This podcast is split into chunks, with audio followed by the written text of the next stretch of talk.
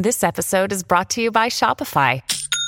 Forget the frustration of picking commerce platforms when you switch your business to Shopify, the global commerce platform that supercharges your selling wherever you sell. With Shopify, you'll harness the same intuitive features, trusted apps, and powerful analytics used by the world's leading brands. Sign up today for your $1 per month trial period at shopify.com slash tech, all lowercase. That's shopify.com slash tech.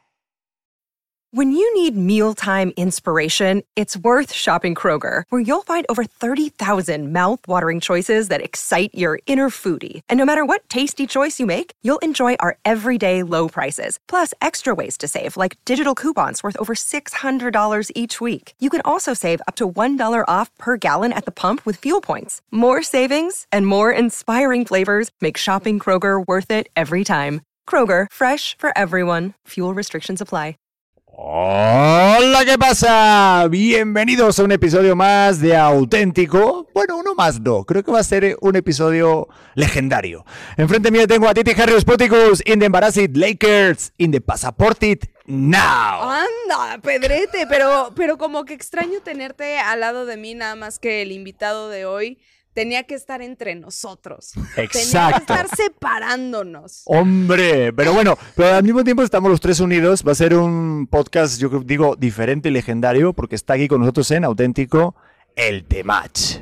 Hola, hola, hola, hola, hola, muchas gracias. Vine aquí a generar conflicto, a separarlos. Te voy a poner tu cadenita al final, te voy a bautizar. No, no, déjate, Y déjate. ya No, no, no, vas a volverte Temach, ¿por qué temachero. empiezas- Bueno. ¿Por qué empiezas con esto? Bueno, si me das una nalgadita al final, eh, Eso- Híjole, eso, eso está. No está en los protocolos, pero bueno, ¿No? podemos hacer una excepción. El Dani, el Dani dicen que da buenas nalgadas. Dani, ahorita ¿ah, te sí? lo paso así. está ahí como serio, también tiene su cadenita, o sea, Claro, claro. oye, o sea, o sea, todos van con tu cadenita la gente que trabaja contigo. La gente que sí. Y no, también- y mis amigos y a todos lados donde voy les regalo una. Y- Ahorita está muy mal visto y por eso no les traje, porque dije, no, no se vayan a ofender. Pero la próxima vez que venga les traigo sus cadenitas ya que esté más tranquilo Oye, el asunto. A ver, a ver, Temach, es que, a ver, te escucho, te escucho y te veo en las redes. Ayer, este, sacaste un video con, de que estuviste en las chuladas y tal. Y como que percibo que últimamente te sientes muy censurado. No, pues sí, mira, estoy aquí con ustedes, No, no, estoy en sé. tele abierta. Sí. Hay mucho hate, o sea, sí últimamente ando muy en el ojo del huracán, en, en Twitter particularmente, también Twitter, bueno, ex es muy, es agresivo.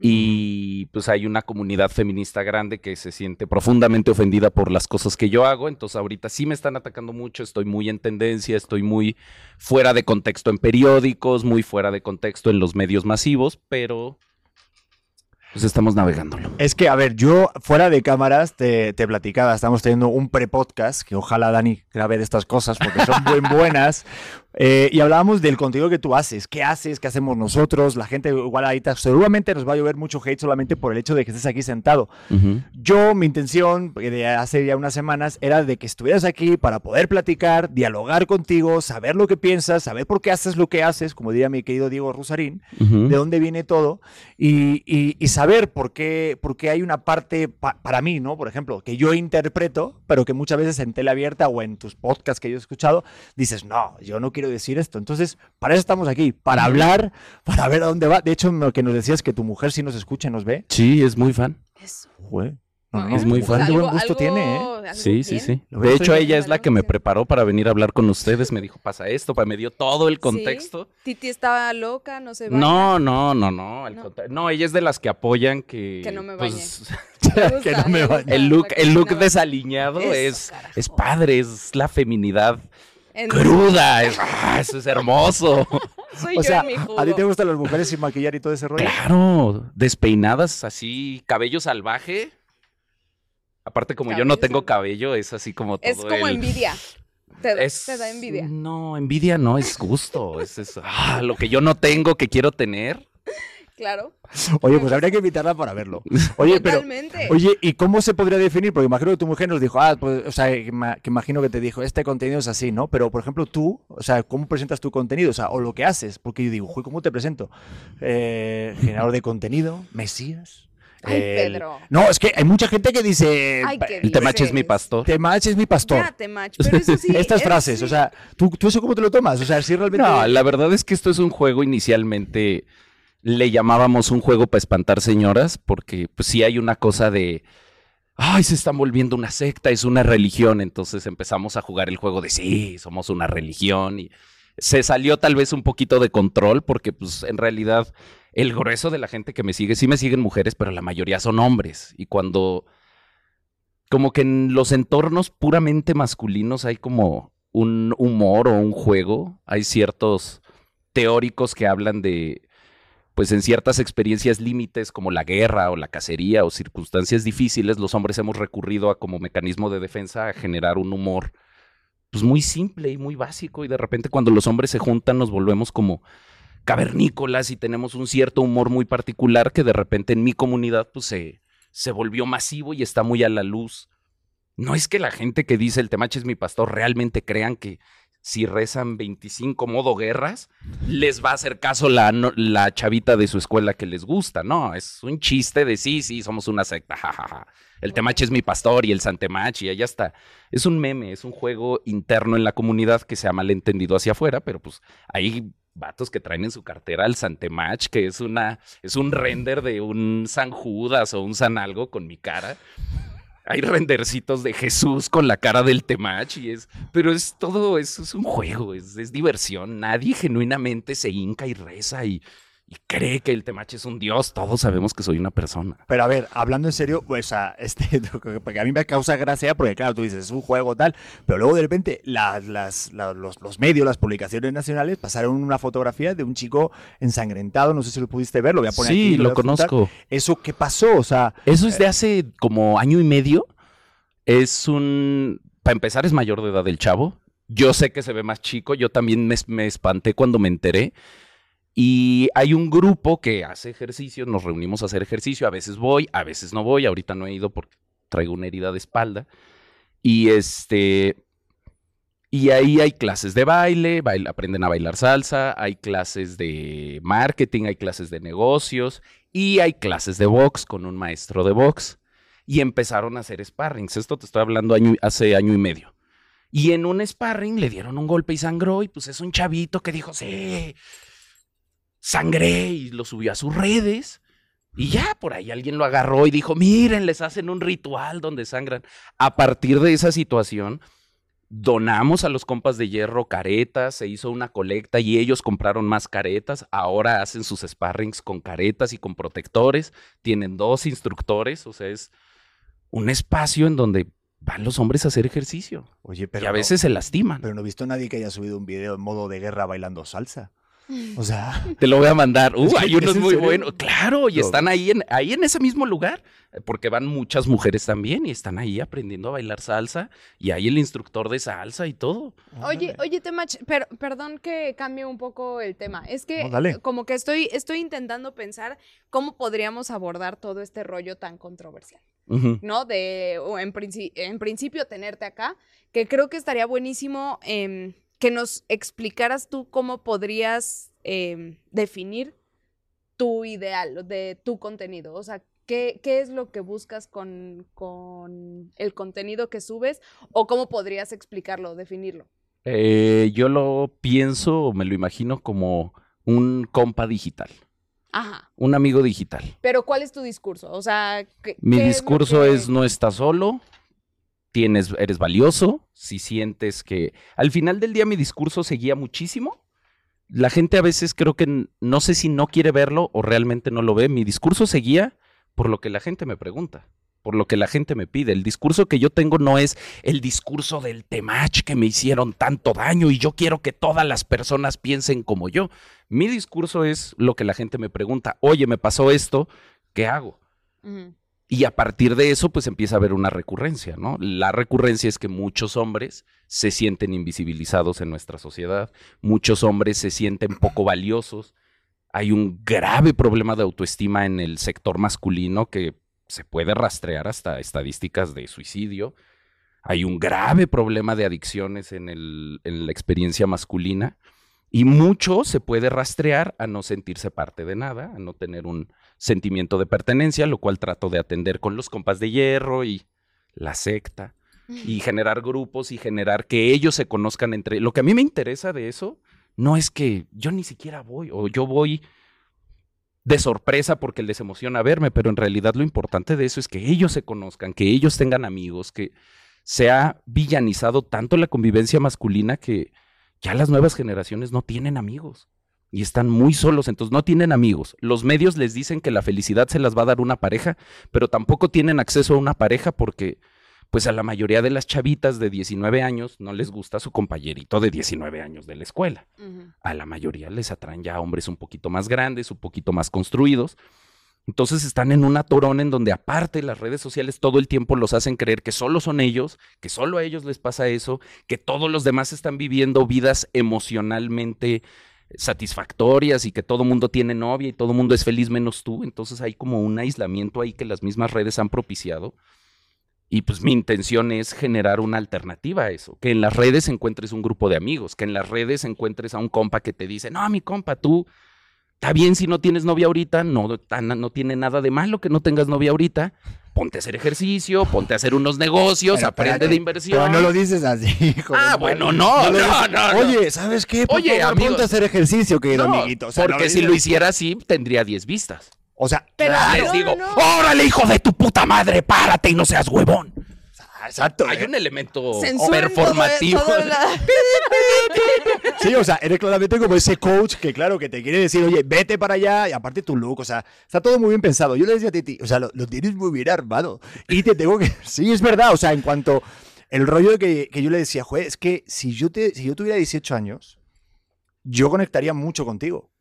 Ese es mi Ahora, parámetro. eh, eh, sí, o sea, yo creo que, que, tu, que tu público objetivo, dime si me equivoco, a lo mejor puede ser de 15 a 20 y pocos. Está bien interesante porque el objetivo era 18-25 cuando empecé.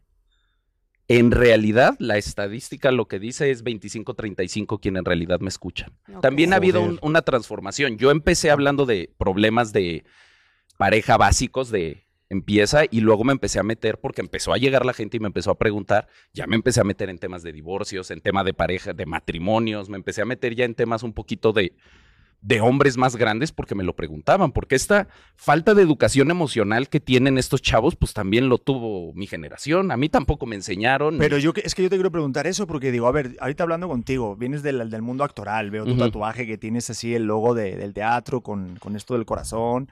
O sea, eh, yo cuando recibo consejos o como cuando recibía cuando era más chavito que te digo, puedo llegar a conectar con algo de eso, siento es de de dónde viene ese consejo, ¿no? Entonces depende de, de la persona que te lo dé, si lo puedes tomar o no. Entonces tú, Ujú. claro, ¿tú cuántos años tienes? 36. Ah, yo tengo 37, somos de la misma generación Sí. más o menos. Ujú. Entonces dices, "Jue, el dar un consejo a alguien de repente de 16, 18 años, o sea, es súper importante porque tú has tenido 16 años y sabes que tu autoestima y tu personalidad no está para nada desarrollada de lo que es ahorita. ¿no? Entonces yo que he escuchado varios podcasts tuyos de tus relaciones tóxicas, todo esto, de repente yo he visto tus lives y son consejos a gente que te mandan mensajes.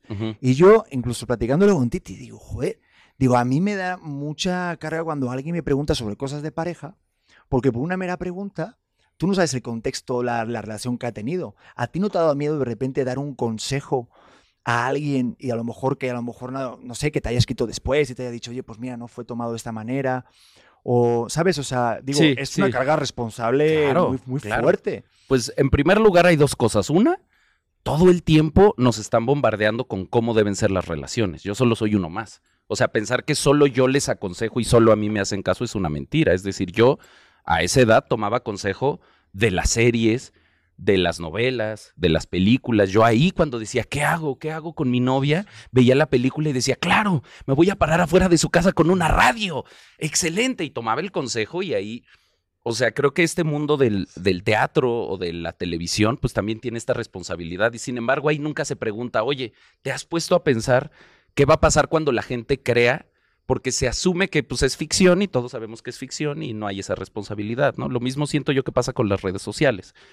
Sí hay una responsabilidad, claro que hay una responsabilidad y claro que me perturba, pero al mismo tiempo no hay otro lugar en donde puedan recibir el tipo de consejo que yo doy. Es decir, yo lo que quiero hacer es abrir las posibilidades para que ellos tengan un montón de opciones y no todas las opciones les digan, ve y humíllate.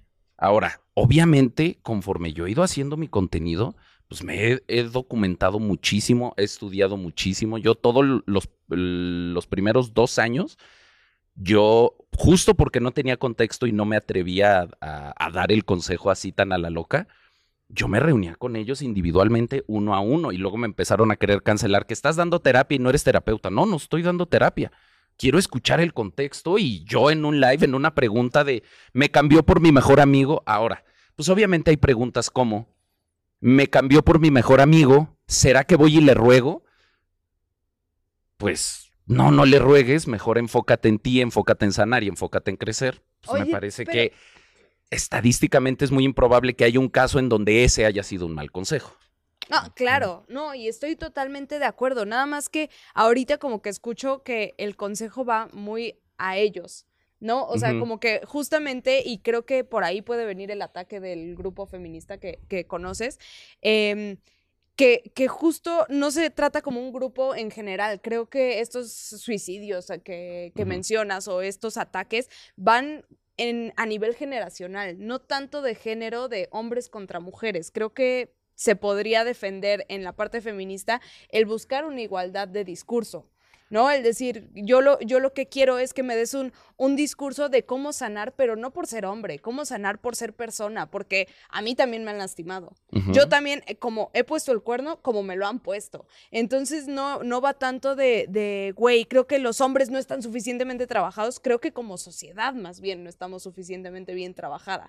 Entonces, no sé qué tanto el separar más sea contraproducente para esa misma generación. Yo, fíjate, estoy tan de acuerdo contigo que tengo un canal para mujeres en donde a las mujeres les atiendo sus necesidades. Aquí el tema, creo yo, y el tema central que ya nos mete en una como disyuntiva filosófica es qué tanto podemos generar un contenido homogéneo o un contenido general para hombres y mujeres cuando la experiencia de los hombres y la experiencia de las mujeres en lo afectivo y en lo social es bien distinta. Las dificultades que tenemos y lo que yo les digo a la, lo que me preguntan, porque igual pasa con las morras, ¿no? Mi contenido se dicta por lo que ellas me preguntan, pero los problemas que tienen las morras, las cosas que me preguntan las morras, por lo menos las que llegan a mi canal, son totalmente, están en otro lugar, porque aparte las morras que llegan a mi canal son mucho más grandes. Son de mi generación para arriba, la mayoría son mamás solteras, tienen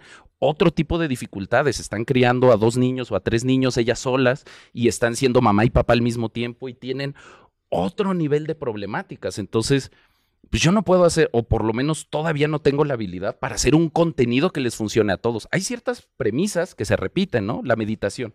La meditación es algo que en la era de la tecnología y la dispersión nos ayuda un poquito a aprender a focalizar la atención y, y es algo que ayuda a todos, seas hombre o mujer. El ejercicio, la buena alimentación, el tener un camino de vida, el enfocarte, el famoso modo guerra, el ponerte a trabajar y de repente no preocuparte por todo más que por tu enfoque de tu carrera laboral un día, eso es funcional, seas hombre o mujer. Claro. Pero ya cuando entras en tema de seducción, en tema de comunicación en las citas, en tema de comunicación en las parejas, pues lo que se espera de un hombre en una relación de pareja y lo que se espera de una mujer en una relación de pareja, aunque no nos guste decirlo, es diferente y sigue siendo igual. Sí, A los hombres se nos sigue esperando que seamos los proveedores. Mm, sí. no estoy y- de acuerdo. Sí, no, a ver, a ver, vamos a abrir ese melón, venga. A ver, vamos a echarnos, porque claro, así dicho muy bonito, suena muy bien, perfecto. Entonces, Claro. ¿por qué crees entonces que la gente te dice que tu contenido es misógeno, que odias a las mujeres y que solamente estás hablando a empoderar a los hombres de una manera así tóxica? ¿Por qué crees que te dicen eso? Si suena así todo tan bonito. porque no estamos acostumbrados, por un lado, no estamos acostumbrados a que se empodere el hombre, no estamos acostumbrados a reconocer y empatizar con los problemas emocionales que tienen los hombres, no estamos acostumbrados a reconocer que los hombres sufren depresión, que están tristes, que no están cómodos, porque el discurso es todos los hombres son opresores, se la pasan súper bien, se la pasan padrísimo, tienen todas las oportunidades. A las mujeres no les dan oportunidades, pero los hombres sí. Entonces hay como un prejuicio sobre la experiencia masculina de que es ultra satisfactoria y ultra feliz, cuando en realidad también es muy dura y muy difícil. Y hay un porcentaje pequeñito de hombres que sí son exitosos y están hasta arriba y tienen esta experiencia que se denuncia, pero un gran porcentaje de los hombres viven depresión, vive, son invisibilizados por este mismo movimiento. ¿no? Pero, pero en la parte afectiva, porque es un hecho que los hombres tienen muchísimas más oportunidades hoy, al menos en la sociedad mexicana, por el simple hecho de ser hombres. A Y ver, ¿cómo?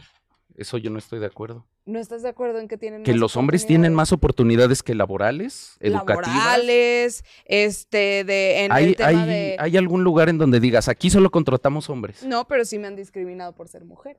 ¿En dónde? Para Eh, denunciarlos. Ya lo hice, ya lo hice y ya hubo un, un podcast grande de, de eso, pero creo que es justamente porque siempre has pertenecido al lugar ganador, por así decirlo. O sea, en lo otro estoy totalmente de acuerdo, en lo Ajá. que dices de, creo que te- nos faltan muchísimas herramientas afectivas, nos faltan muchísimas herramientas. En toda, en toda la parte emocional creo que sí, se ha olvidado porque se espera que sea el proveedor. Hasta, hasta el día de hoy estoy totalmente de acuerdo.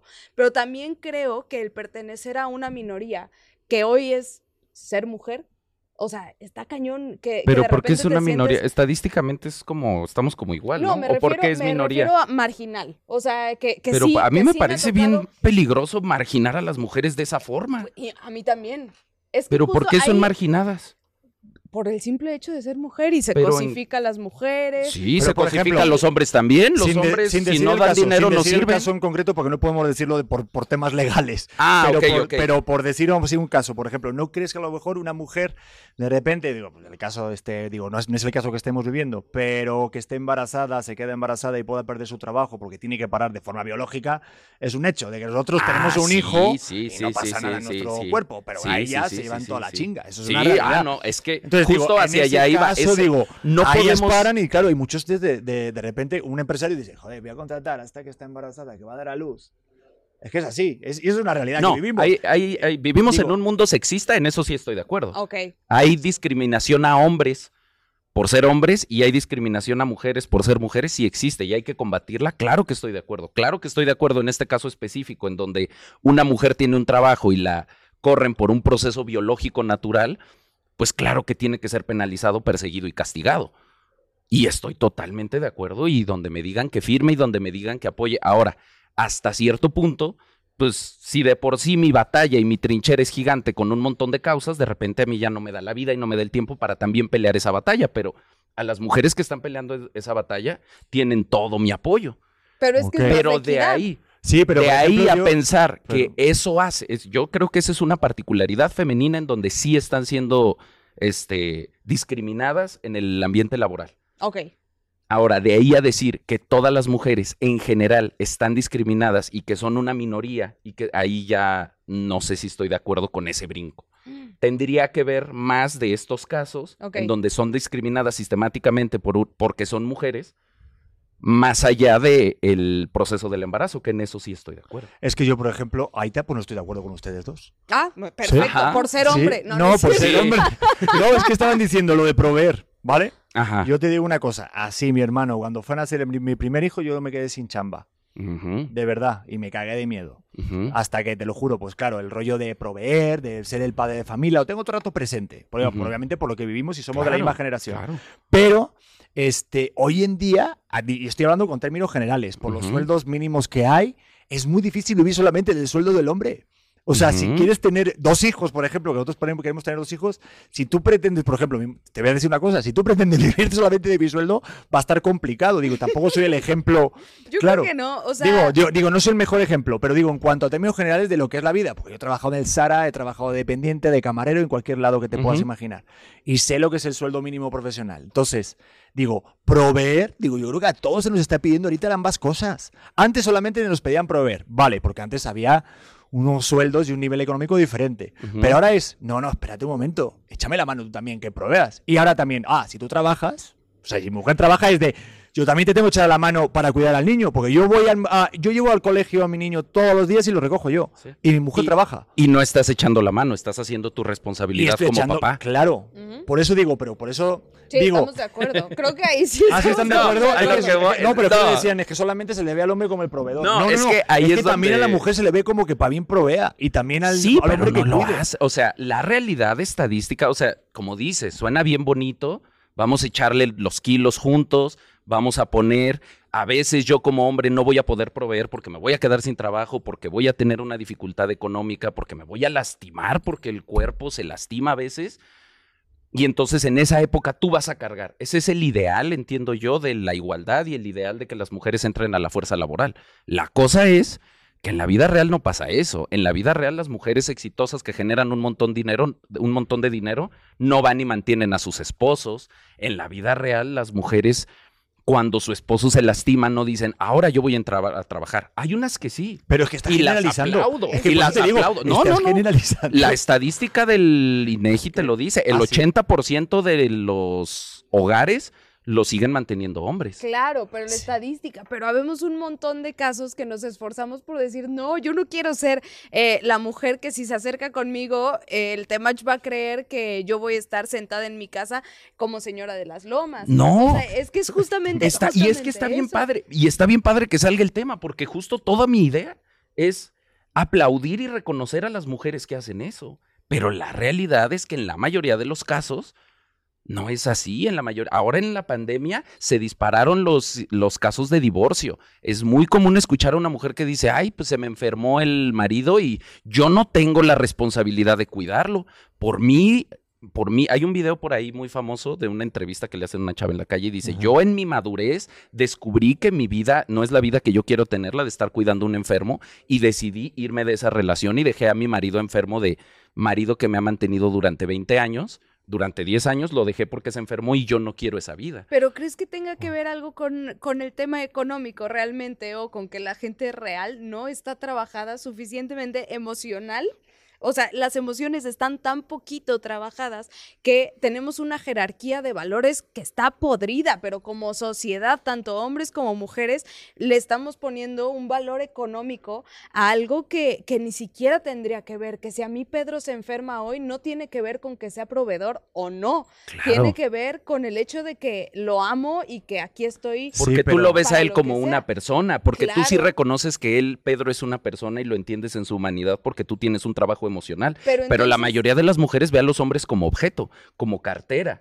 Lo- los ven como si el hombre, ¿para qué quiero un hombre si yo me puedo dar dinero? ¿Por qué voy a estar con un hombre que no me puede llevar a un lugar? Porque son cosas que todos hemos oído. ¿Por qué voy a estar con un hombre que no me puede llevar a un lugar mejor que al que yo estoy? Yo quiero a alguien que genere lo mismo o más. pero, es que Pero, eh, ¿y por qué pasa no. eso? Porque, a ver, yo, yo, yo escucho algún contenido tuyo que dices, a ver, no, mi compa, es que tú tienes que cobrar más que la mujer. ¿No? O sea, tú, por ejemplo, sí, o sea, como que has dicho algo así de. No, lo de- que de- yo, de lo que yo hablo es de la hipergamia. La hipergamia es, la mayoría de las mujeres les atraen hombres que ellas que consideran cabrones, consideran a su nivel o más arriba. Por eso el- las comedias románticas para mujeres están diseñadas para que conozcas al personaje, para que la mujer pueda decir, ah, es atractivo. Las mujeres toman más cosas en cuenta para decidir si el hombre es atractivo. Los hombres, pues en el porno la ves y dices, ya, he visto suficiente, acepto. En la mayoría de los casos, obviamente hay excepciones a eso. Pero en la mayoría de los casos, lo que las mujeres toman como indicador de atractivo tiene que ver con la competencia, tiene que ver con ser hombres chingones, hombres cabrones, hombres capaces. ¿Y qué, qué quiere decir eso? Quiere decir que gracias a eso la sociedad existe. ¿Te imaginas si a las mujeres en la mayoría les gustaran los hombres huevones, los hombres enfermos, los hombres que no, no funcionan y que no ayudan a que la sociedad avance? Pues nos hubiéramos estancado hace 100 años. Yo puedo entender si estamos listos para hacer un cambio y puedo apoyar el cambio, pero entonces que el cambio se viva en la realidad y en las relaciones de pareja, no solo en el ideal o no solo en los medios o no solo en, lo- en las universidades y en ahí se dice que se puede hacer así, pero en la vida real a los hombres los dejan cuando dejan de trabajar. A los hombres los dejan cuando la mujer tiene una mejor opción porque venimos de 20 años que les dicen a las mujeres tú te mereces todo y si tu hombre no te está dando eso, búscate uno que sí. Pero, eso me pasaba y yo te lo dije, en la vida real, por ejemplo, aquí lo cuento, digo, y ya lo he mucho, o sea, sí lo he dicho en algún podcast, de repente en el primer date, pues yo era de los que agarraba el Uber Black. Y de repente, y cuando tuve un buen carro, pues era como de, ay, pues quería tener un buen coche, quiero, quieres impresionar, quieres... Y basas como de repente tu, tu, tu autoestima en lo que tú eres, en lo que tú aparentas, en tu trabajo. Pero es que, te digo, cuando van pasando los años, ahorita que soy padre, yo te decía al principio, podría entender que podía simpatizar con tu contenido cuando tuviera 18 años. Ahorita me siento mucho más alejado por el hecho de, de haber caído en conciencia de que eso no me define, ¿sabes? Porque a mí me pasaba de que yo le decía a Titi, joder, digo, el primer día Uber Black, el segundo día Uber X. Y el Uberpool. cuarto igual había Uberpool, ¿sabes? El quinto lo iba manejando él. Entonces ya, eh, ¿y quién es esta señora? Digo, tú habla con ella, mi vida, no pasa nada, ¿sabes? Pero yo cuando hay ese compadreo o ese, ese rollo de, ah, el trajecito, el tal, el, pues yo soy no sé qué. O sea, esa inseguridad que tenemos como hombres es una cosa que es, que es real. Y estamos compitiendo todo el rato con el otro cabrón o como tú quieras decir. Ya estoy hablando como el tema, ¿viste? Sí, Eso, sí, sí. bien adaptando el lenguaje. Ahorita, ahorita se va a rapar. Pronto, Se ven sangre. pronto voy, a, voy a- voy a empezar a hacer box mientras hago salsa. Sí, ¿No has visto eso? Hay un box mientras juegas al ajedrez. ¿No has visto ese Muy deporte? bien. Bueno, da igual. Sí, sí, tenías que ponerlo en tus, ver eso, sí, en tus congregaciones estas. Bueno, la cosa, para no desviarme del tema, que yo siempre me voy, a lo que voy es de, yo entiendo que de repente sí tenemos esa competencia como hombre de, joder, tenemos que estar a la altura de ella, pero ¿no crees que puede ser de que el hombre se siente inseguro si la mujer cobra más que él? ¿Pueda venir de ahí o no? ¿Crees? No estoy entendiendo la pregunta. O O sea, de repente, pues, ¿sabes? Porque es como una especie de control o juego de seguridad de sí- mismo. Porque tú dices, es que las mujeres quieren esto, esto, esto. ¿Por qué crees que la mujer quiere eso? ¿Por qué damos por hecho de que quieres eso? por supervivencia. ¿Supervivencia de qué? Pues venimos de las cavernas en un lugar en donde su supervivencia radicaba estar con el hombre más fuerte. Porque venimos de. A veces, como vivimos en una sociedad muy acomodada, se nos olvida que nuestros mecanismos evolutivos vienen de sociedades brutales y socieda- sociedades violentas en donde la supervivencia estaba dictaminada. A los hombres también por eso nos atraen cierto tipo de mujeres. Por supervivencia de nuestra progenie. Nosotros vemos y decimos, ahí mis hijos van a nacer sanos, van a estar cuidados, van a ser afectivos. Por eso hay también un cierto tipo de mujeres que son más atractivas para los hombres que otras. Ay, pero Porque ya nos hemos trabajado tantito más, ¿no? O sea, Pues ya es no que nos podemos uga, trabajar uga, todo. eh, quiero la mujer fértil. Joder, ¿no? yo O tenía sea, amigos que le gustaban los así filosóficos así de los hippies. No, y yo, yo fuerte, también. fuerte los hippies que yo tenía No, no, no. Es que justo eso es lo que pasa. Conforme hay una evolución social, pues ahora ya no es el más fuerte, ya no es el más mu- musculoso, es el más apto, es el que tiene más habilidades sociales, es el que tiene más seguridad a la hora de conducirse, es el que genera una preselección, por ejemplo, que es un término que yo utilizo, que es que a las mujeres les atrae el hombre elegido más que el que nadie elige. El hombre casado es más atractivo que el hombre soltero, el hombre que muchas quieren el hombre que es reconocido y admirado por otros hombres también, también es un atractivo. Y en el otro lado, para los hombres, no, pero igual, o sea, los hombres nos podemos enamorar de la cajera del Oxxo o de la gran empresaria, igual, no hay una diferencia. Y cuando yo hablo de este tema de que la mujer gane más, hablo de que no hay un, en la mujer no incide en el atractivo. No estoy diciendo que las mujeres exitosas sean feas o no van a tener pareja. Lo que estoy diciendo es que para el hombre es exactamente igual que la mujer sea exitosa o no sea exitosa. Sí, Pedrete. Uf, no sé, ya me estoy perdiendo mucho, ¿eh? A ver, yo, por ejemplo, digo, es que... O sea, no te pone cachondo que alguien, que veas a alguien y digas, güey, esta vieja Ah, ah, gana. no, a mí sí me. cabrón". Es que yo, a ver, yo te digo, por eso te digo que no soy. Sí, no puedo estar sí. en tu no puedo estar en tu este en modo guerra. Es que a mí sí me gusta que me traigan en cortito. A mí sí me gusta una mujer que sea exitosa, que sea cabrona, que me traiga Y que, fuerte. y que te regañe y te... o sea, ¿a no, o sea, no que me regañe, sino de repente. Que te diga qué hacer. A mí verla trabajar me excita. O sea, verla de repente que de repente tengamos un este de equipo. O sea, verla aquí. O sea, en general, lo estoy hablando de forma. Estoy haciendo una, una analogía. O sea, me refiero. No, o sea, Eh, una que quiero entender. No, no, a ver, no, sí, no, me No cambio me- de lugar O si sea, quieres. Ahorita regresamos. No vamos a tener ya el tercer hijo aquí, no te preocupes. Aunque delante del tema sería algo.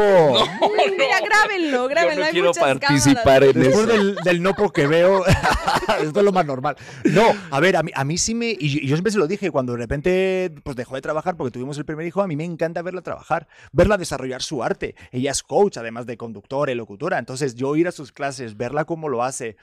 también que de repente te invite, cabrón. A Ahí- mí, el primer ahí- primer date, mi mujer me invitó y me fue a buscar a la casa. Ah, sí, claro, pero ahí Te lo ahí- juro. Sí. Y no me dejó pagar real, porque hay otras que de repente, "Ah, me Sí, voy a la carterita y me voy al baño. No, no, esta mujer me pagó y hasta dejó 20% de, de. Pero aquí el tema está en qué estás leyendo tú en esa experiencia. O sea, no quiere decir que no sea atractivo que alguien, te- pero ella te está demostrando interés, te está eligiendo por encima de otros hombres porque tú sabes que hay otros hombres que la buscan. Es decir, hay toda una serie de experiencias que suceden que no es per se que te atraiga que ella trabaje, porque si ella ahora dejara de trabajar para cuidar a tu descendencia, no dirías, ay, me atrae menos. Al contrario, yo tengo la teoría de que dirías, me atrae más. Pero igual y no es un Pero, tema. pero cuando, por ejemplo, estamos hablando de cuando conoces a alguien, y a mí es un hecho de que yo la conocí como coach y No, lo que yo digo es que a los hombres, el que sea exitosa o no es exitosa, en su mayoría no nos determina tanto. Porque en el mundo femenino sí es real que cuando el vato se queda sin trabajo, sí lo, o bueno, tú me podrás decir mejor que yo. Sí es real que pierde su atractivo en la generalidad, no que a ti te pase que si él se queda sin trabajo, porque también, pues es importante puntualizar que ustedes sí son una pareja excepcional. O Pues sea, ustedes sí son una excepción a la regla y lo que ustedes viven iba. y cómo se relacionan y todo, sí iba, sucede en un lugar muy Sí, excepcional. en somos muy donde raros, sí, esto no Pues da... no Es que te lo juro que lo estaba pensando, porque te digo, igual estamos muy nosotros idos de lo que está pasando como pues norma tal vez, general. como dice, están más trabajados emocionalmente y entonces Ah, ni tú creas. la ves a ella como un objeto No, de no. deseo, ni ella te ve a ti como un objeto de proveer y por eso trabajan juntos y por eso generan Claro. un podcast Pero juntos. es que- y pero eso no pasa en la mayoría de los casos. Sí. Yo siento que ahí es cuando nos separamos un poco de, de este término de en la vida real, porque yo digo, entonces Pedro y yo, ¿qué somos? Somos una ilusión de y un caso de la Matrix fallido. Y no creo, o sea, justo en Pues cuanto... son un caso de, por ejemplo, si, si no que tuvieran su podcast y, por ejemplo, empatizo con eso, ¿no? Y Pedro siguiera siendo este actor, yo fui actor mucho tiempo y la economía a veces no es lo mismo y entonces tú tuvieras que seguir dando y eso hubiera generado otra dinámica de relación entre ustedes necesariamente. Ni siquiera estoy diciendo que eso implica que hubieran terminado, pero las dinámicas de relación, pues cuando tú pones el componente eh, imagen pública, que tienen un podcast, a mi parecer, bastante exitoso juntos, generan y todo el día ustedes están practicando su laborar en equipo, que creo yo que es lo que hace falta hoy en día en las relaciones. Pero es La idea de no estamos hombres contra mujeres. Eh, Exactamente. Unidos podemos trabajar mejor. Ustedes lo viven todos el los Temach días. lo dijo, unidos podemos trabajar mejor, no estamos con hombres contra mujeres, es que es justo, justo eso, ese es el mensaje profundo que, que creo que los dos tenemos. ¿no? Dicho de diferente manera, creo que los dos tenemos hasta cierto punto feminista en donde buscamos la equidad en, en los géneros. Que llames al Temax Mm. feminista, Pues yo esto lo va a estar dicho. curioso. Yo digo que yo soy femini- feminista. Pero a ver, es que tú tienes una pareja, entonces yo muchas veces me, me- que me planteo, digo, joder, ¿cómo lo harás tú en casa? Porque a ver, si tenemos más o menos la misma edad, tú sabes que todas las relaciones eh, son distintas. Y, y es muy Pero no difícil, son o sea, tan no, digo, joder, con todas las relaciones que has tenido, me- o sea, si, si de repente, hoy ya tienes una relación sana, ¿no? Imagino. Estás a gusto, estás contento, ¿vale? Este, hasta habrás tenido otras relaciones que no habrán sido tan sanas, que te Ah, den las ok, herramientas Sí, sí, sí. para poder estar donde estás parado, ¿no? Porque antes dirías, esto era sano, pero estás diciendo ahorita con 37, no manches. Para pero- nada comparado con lo que tienes ahorita. Ahí es donde está como el lugar de los consejos, ¿no? O sea, si está ocurriendo esto, no es sano. Si hay codependencia, no es sano. Si hay violencia, no es sano. Si te están minimizando, si te están humillando, si te están poniendo a competir con otros hombres, no es sano. En general, si a ti te gusta que haya otro hombre en el mix, pues es muy respetable. Pero en general, a la mayoría de los hombres esta idea de la competencia y de tengo que ser más cabrón que el otro porque ella ya me dijo o ya subió una historia que salió con alguien porque yo no salí de trabajar. Porque esto es solo lo que pasa ahorita, lo que les está pasando a los chavos. No salí de trabajar a tiempo y ella quería ir a cenar al lugar de moda, pues ya la llevó otro y ya subió la historia y entonces yo ya me atoré. Y eso, pues yo les digo, es tóxico, mi compa, salga de ahí, busque una pareja que quiera hacer este juego de equipo, porque no todo, y ahí es donde está el tema central de todo mi contenido. No todas las mujeres están pensando, vamos a hacer equipo. Hay mujeres que están pensando, a ver qué le saco. Hay mujeres que están pensando, como todos los hombres son malos, pues yo voy a ser mala primero. Pero ¿cómo sabes eso? Pero- de que todas las mu- esas mujeres, ¿cómo lo sabes? Existe- ¿Tú no has conocido a una mujer que alguna, aproveche pero- de, mujer- de hombres? Por ejemplo, en mi caso, eh, de repente, pues sí he conocido mujeres como tú dices, ¿no? Pero por el mero hecho de pensar que todas las demás, por haber tenido dos, tres experiencias, este, así malas, pues eh, cuando conocí a Titi, por ejemplo, tenía ese fantasma de que me podían volver a hacer daño. Y a veces pensamos que todo el mundo es igual y yo estuve a punto de poderme perder algo bien chido solamente por, por utilizar justo este, este, este término de generalizar de que todas, claro, me van a ver la cara porque yo soy así y este modus operandi es así, ¿no? Entonces de repente sí digo, no sé, hay que de repente... No, dar te la duda. entiendo, pero justo ahí es donde está la belleza de la seducción y la belleza de la comunicación. Tú estás en ese lugar, porque también es una realidad que muchas mujeres están en ese lugar hoy en día, con esta barrera, esta defensiva de todos los hombres son iguales, todos me van a ser infiel, Sí. todos me quieren utilizar, todos me ven como un objeto. Y sí hay una como estar a la defensiva en ese sentido y entonces de repente puede pasar que yo la verdad no sé qué tanto pase, que alguien sí diga, todas son iguales, ya no voy a andar con nadie y le pase enfrente el amor de su vida, siento que es como una, pues es muy de de comedia romántica o de Disney. Pasó el amor de mi vida y no la vi por estar siguiendo al Temach, cuando en realidad, pues sí sucedió, ¿no? O sea, podemos hablar mucho de lo que no hubiera pasado, pero qué es lo que sucedió, qué es lo bonito de las relaciones de pareja, que sí se encontraron a pesar de que tú tenías ese miedo y no sé si tú tenías algún miedo o alguna preconcepción sobre los hombres que al conocer a Pedro cambió. Es que justamente, eh, por eso te digo, somos un fallo a tu discurso, Temach. Perdóname No, al que contrario. rompiendo Al con- contrario, con justo lo, confirman con esto que estamos a punto No, de no, decir. No, Tú porque- antes, ¿qué pensabas de los hombres y qué piensas de los hombres cuando conoces a Pedro? No, yo no quería absolutamente nada. A mí, ahorita Pedro fuera de cámara te estaba diciendo, es que a mí, este, me dejaron de, a mí me dejaron de hablar, Pedro me dejó de hablar y creo que fue porque justo él creía que tenía un estereotipo muy conocido de las mujeres o de, sus ex relaciones y cuando llegó conmigo y me dijo, ya no me vuelvas a buscar, dije, pues no, no lo vuelvo a buscar, pero es- nos perdimos los dos de algo muy padre. Y después de unos meses, Pedro me volvió a escribir y dije, güey, ¿por qué me voy a dejar de una oportunidad muy buena cuando se ve que es un gran tipo, cuando nos la pasamos a toda madre, cuando empiezas a, pues sí, yo pienso que ver las, las cosas buenas de una persona eh, y nos dimos la oportunidad y aquí estamos tiempo después esperando a nuestro segundo hijo, ¿no? Long story Espérate, short. ¿puedo hacer un juego? Me acaba de ocurrir. Por favor, adelante. es mi podcast, ¿no? Vamos a Vale, jugar te a voy a hacer, te voy a escribir como si fuera una duda de lo que a mí me pasó con Titi.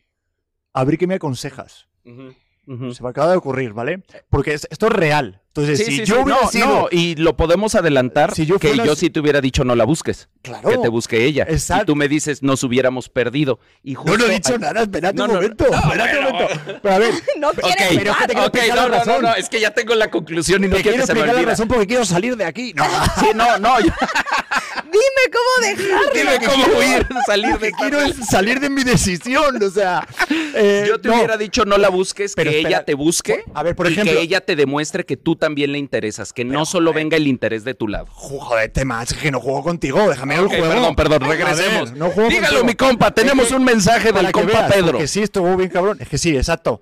De repente la conozco, todo muy bien. Tenemos una cenita impresionante, hay conexión, todo está impresionante. De repente nos da COVID a los dos y yo la llamo para ver cómo está. Y me dice, luego te llamo. Y no me contesta. Y no me contesta un día. Y al día siguiente veo que sube una story, jijiji, bailando. Y ya solamente me contesta con un meme que para nada fue gracioso. A mí me pareció muy Y yo, si ahí fuera seguidor del Temach, diría, Temach, ¿qué hago? Y ahí tú que me... Que me Te hubiera preguntado cuál fue el meme, porque si hay un mecanismo de comunicación ahí que yo siempre explico. Tú le hablaste, ella te habló. Tal vez a ti no te gustó el meme, pero te buscó. Eso es un es una llamada de atención. Te está diciendo, hey, Pero si yo la llamo y no me conteste, solamente subo un pero story. eso fue ¿no? antes. Sí, eso fue antes y luego me envió un meme. Eh, pe- pero el meme. El meme El era la respuesta. Sí, ¿cuál es el meme? ¿Qué hay en el meme? Con la- Yo siempre les digo a mis seguidores, lo- el problema nunca es el problema. Cuando estás discutiendo, tú crees que estás discutiendo una Nada. cosa y estás discutiendo otra cosa. Nada, te voy a decir que tu discurso es una mierda y empieza el pedrach. Empieza el pedrach a hacer su contenido. Pues yo sabe lo que No, hice. pero ¿cuál era el me meme? fui a España, no me acuerdo, un asqueroso, eran como una viñeta de tres cosas. No, Hay que- hay no que- era Ni siquiera se acuerda. no me acuerdo, pero hay que recuperarlo porque mucha gente nos pregunta de este meme. Y yo me fui a España un Fíjate, mes. y seguro la mayoría de las mujeres, te- porque la mayoría de las mujeres entiende que el meme es importante. Y la mayoría de los hombres dice, un meme. Pues claro que sí. A ver, un meme. Y no, pero espérate. aquí discutiendo el tema. No, pues sí. Bueno, el Pedrach, el nuevo canal de del. Pedrach. No, y. No y- hubiera funcionado. Ahora mensaje, sé que si te hubiera aconsejado, igual se hubieran casado. ¿Ves? Y hasta antes, no te hubieras Y- ido a España. Ándale, Pero en ni a Las Vegas. Hubieras dado tú, o le hubieras sacado otro meme. No, pero qué meme. Pues no ves cuántos memes trae ya en la panza. No, No, pero sí, esto sí es real. Le mando el meme Sí. y me contesta, yo no sé qué, qué es lo que estás buscando, no quiero volver a saber nada. Sigo no al sé qué. Ya no quiero hablar contigo, tarará, tarará. Dije, este güey está... Pero En- aparte, yo también te hubiera aconsejado que no le digas eso. Oye, tú, ¿quién? No, no, no, no, solo no. me mandó, solo me solo mandó te hubieras. de- elegantemente a Las Vegas. Por eso, por Solo eso yo. hubiera ido a entrenar. No, eso no, es, box. eso no es mandarla a, la- a Las Vegas. Eso es decirle, es que no me tratas como yo quiero que me trates. Eso es irse a quejar con una mujer. Y eso yo siempre he dicho que no funciona. Irte a quejar de cómo te sentiste y cómo te sientes, sobre todo al principio en la seducción. Al principio el juego de la seducción es un juego de atención. Tú le das atención a ella, ella te da atención a ti.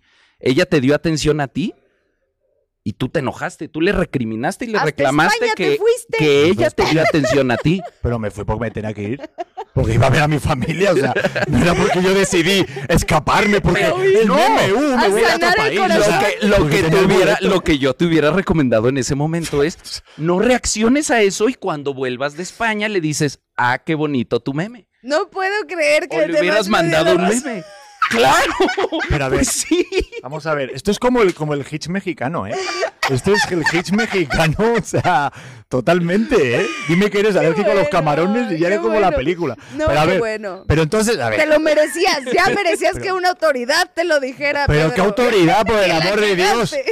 Yo la cagué para nada y hay que recuperar ese meme. Mm. Porque si no está gracioso y no tiene nada que ver, ahí cambia todo tu discurso. ¿estás de Pero yo acuerdo? estoy seguro que tú te acuerdas del meme. Por supuesto que me acuerdo del ¿Ah, sí? meme. ¿Cómo era el meme? Claro, Nada pues sí. era un era- rollo. Y eso, el que tú te acuerdes del meme es la prueba de que sí era una muestra de atención, una muestra de continúa. Pero a ver, espérate. Vas momento. bien, Estoy vas como- bien, muchacho, sigue. Ay, no manches, por, por favor, es que parece que he muerto y está este Morgan Freeman dándome consejos. ¿Ves? Es que ahí A ver, está, pero entonces Pedro, tú, tu tú el señal. tema, o sea, tú ya tienes como todo, o sea, como que sabes de todo así de la seducción, o sea, que lo tienes todo controlado. Claro, yo ¿Crees llevo- que no tiene falla? Yo llevo años haciendo esto. Pero vamos a ver, pero vamos a Y ver. sí, o sea, Pero- ¿crees que te podrías ligar a cualquier persona? Eso, Claro que te no.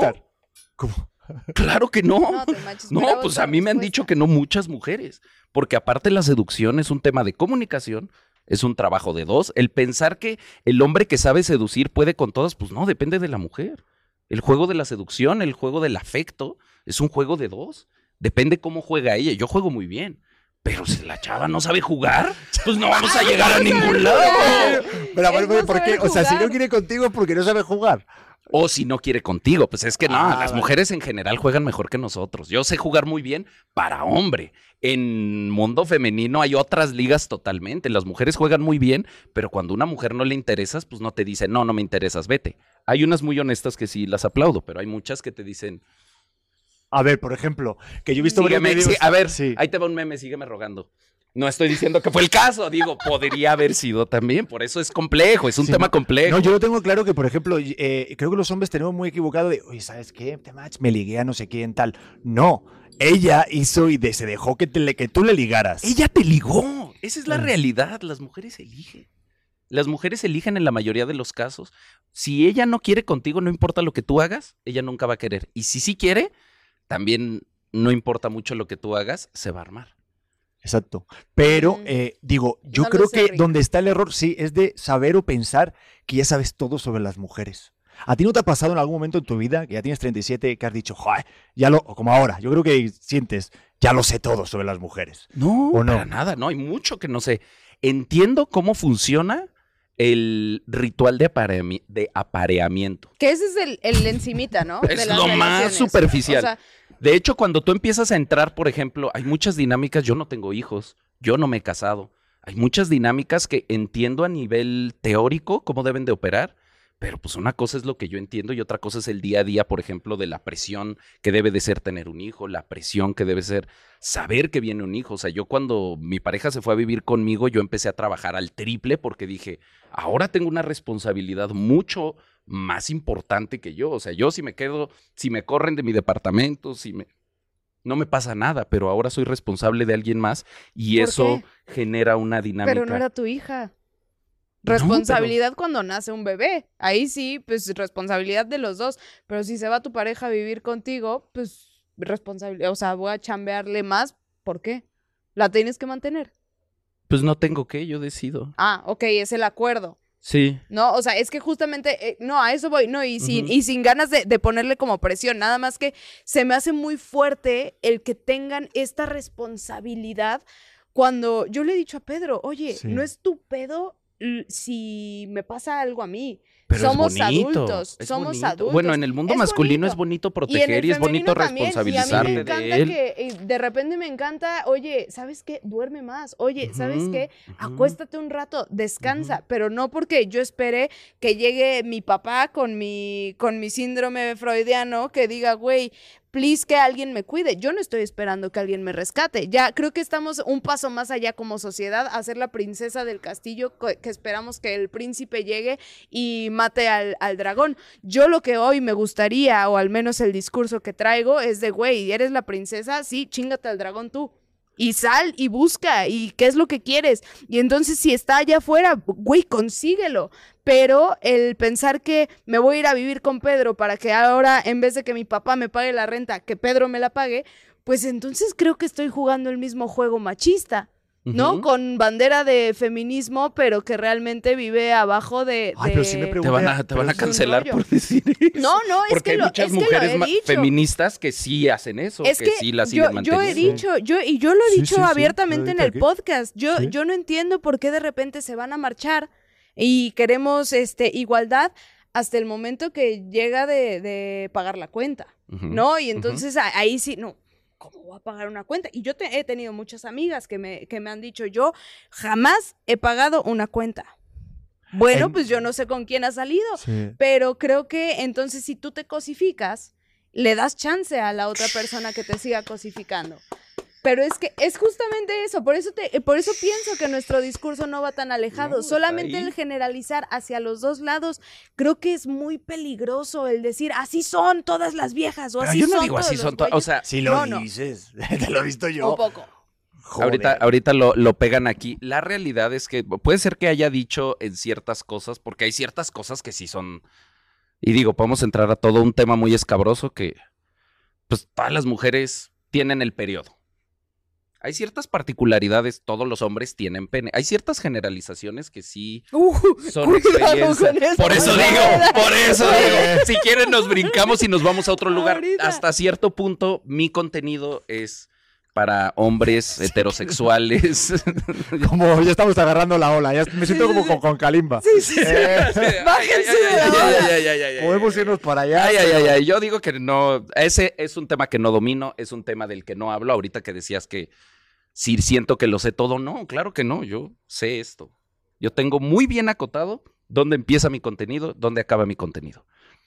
Dónde empieza lo que yo enseño, dónde acaba. Y mucho tiene que ver con la experiencia individual. O sea, obviamente no es lo mismo.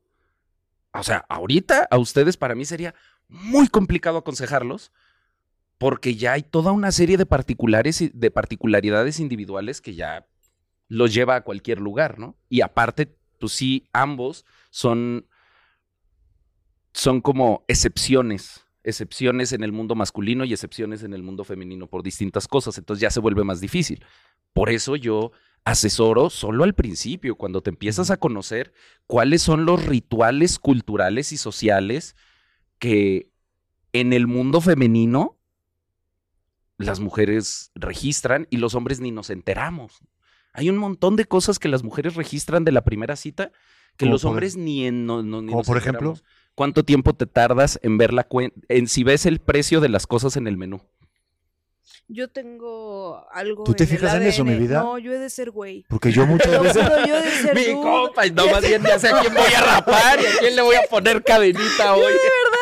Pues yo vengo a hacerme la manicure. No, no, no, pero- Te lo juro. Yo vengo a hacerme la sé. a mí déjeme en paz. Esto es real. Es real, ¿eh? Nos venimos a hacer las uñas los sí. dos.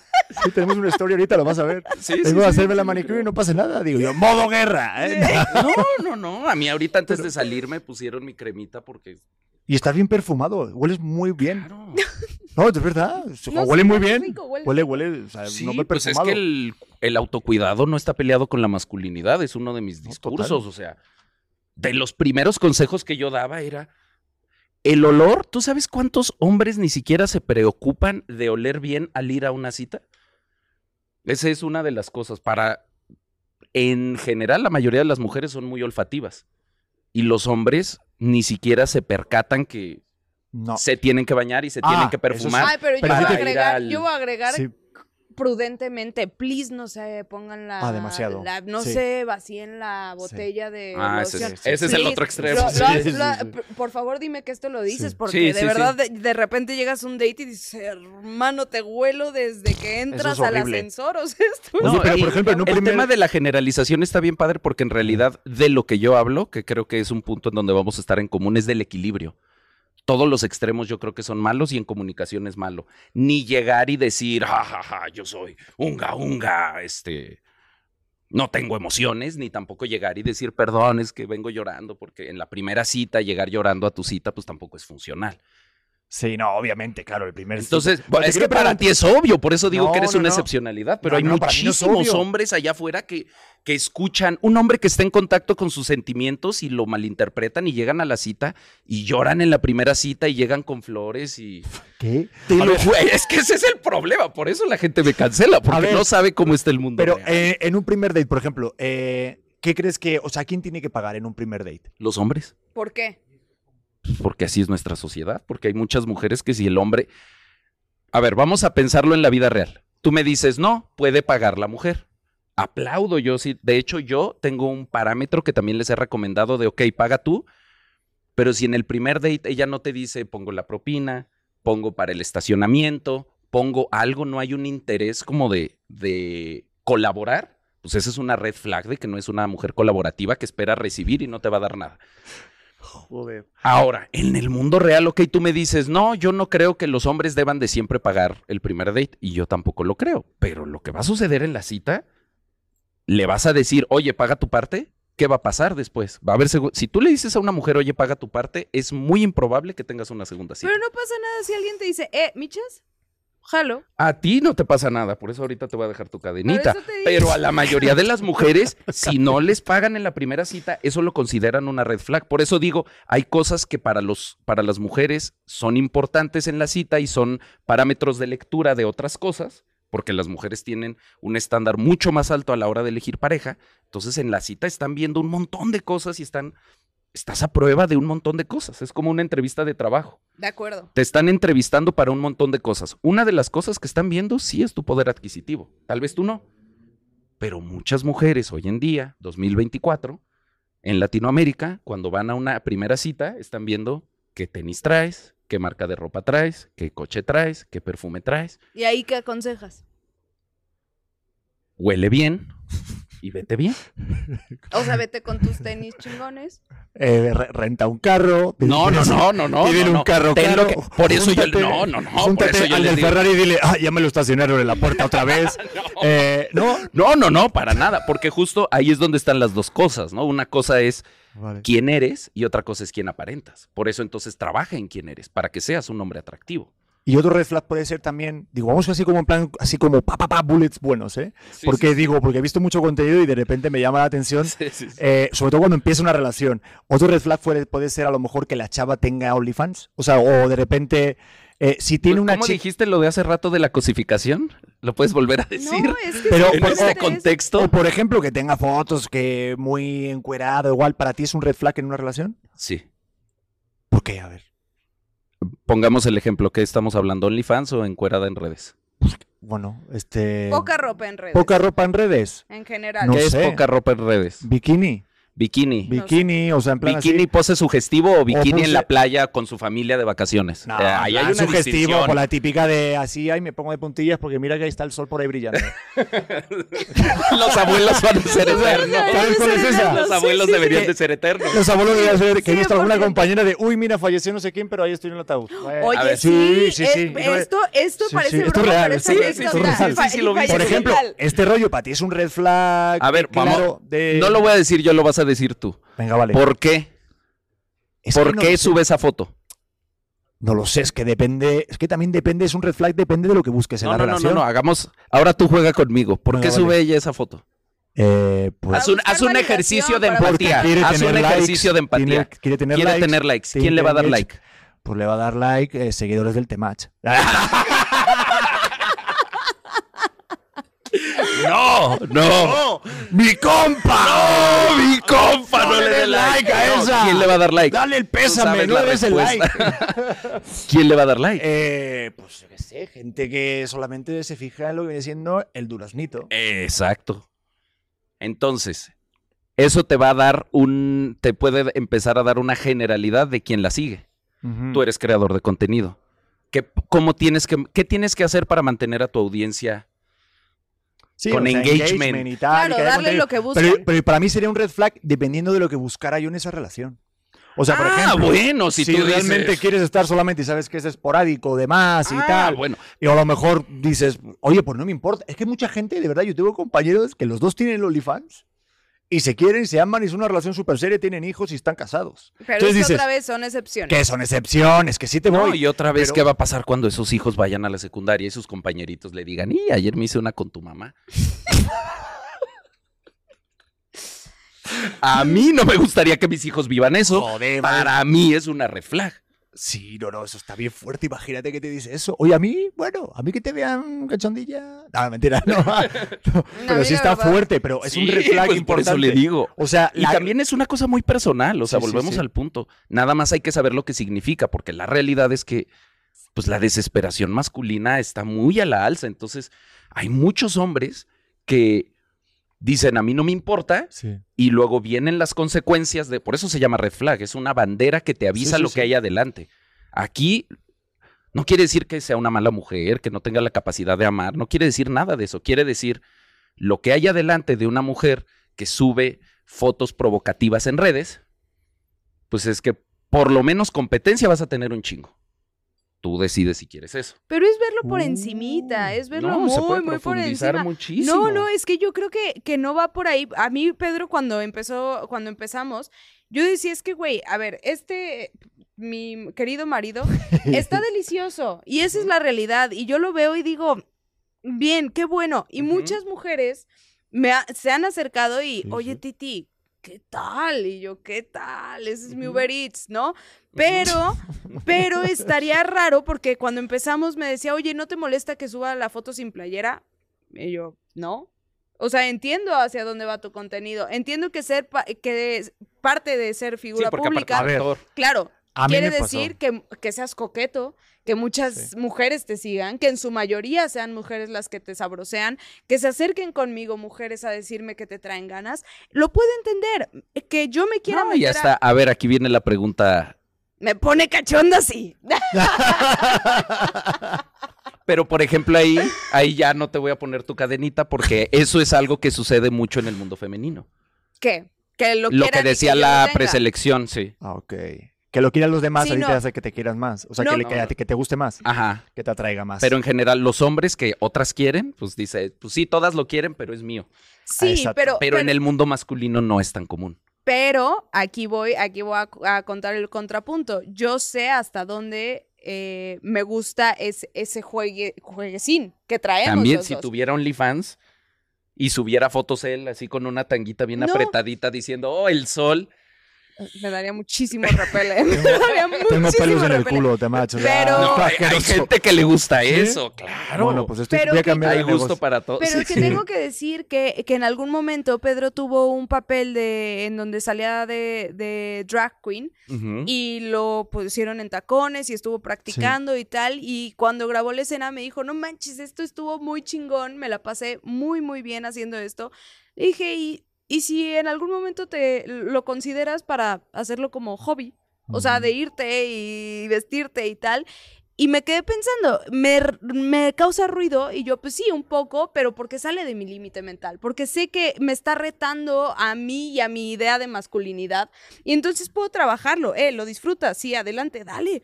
Dale, pero no quiere decir nada conmigo, quiere decir algo que tú disfrutas contigo. Y yo aquí estoy, no para lo que yo espero de ti, sino para lo que tú esperas de, de ti y entonces apoyar eso y querer eso, ¿no? Y entonces... Qué bonito pensamiento. Pues, pero es que a eso, eso es a lo que voy, que creo que nuestros discursos deberían de ir más allá de solamente decir, eh, te mando el meme, así, a huevo. Pero me gustaría preguntar pélala. eso al Temach. A ti, para ti, ¿qué, qué es un hombre masculino? ¿Cómo Pues entiendes es la que yo también creo que mucho de la. Yo hablo como de los parámetros iniciales o lo los parámetros históricos, pero la verdad es que, pues, obviamente vivimos en una época en donde todo eso ya está ultramente, eh, ultrajado, transgredido, ya, ya no es lo mismo. La masculinidad ya. Pues no existe, ¿no? O sea, no hay un, un canon de masculinidad y no hay una regla y no hay un estándar. ¿Cuáles son los parámetros iniciales? Yo lo que estoy queriendo hacer es, bueno, a ver, rescatemos qué de la masculinidad tradicional tal vez, o sea, no tiremos todo a la basura, como que yo lo que estoy viendo es, vamos a tirar todo, todo lo que es masculinidad históricamente, vamos a tirarlo a la basura y yo digo, eh, espérenme, a mí me sirve proteger a las mujeres porque sin ellas nos extinguimos como especie, entonces los hombres todos tenemos que cuidar a las mujeres de nuestro entorno, eso me sirve. Yo creo que eso no lo deberíamos de tirar.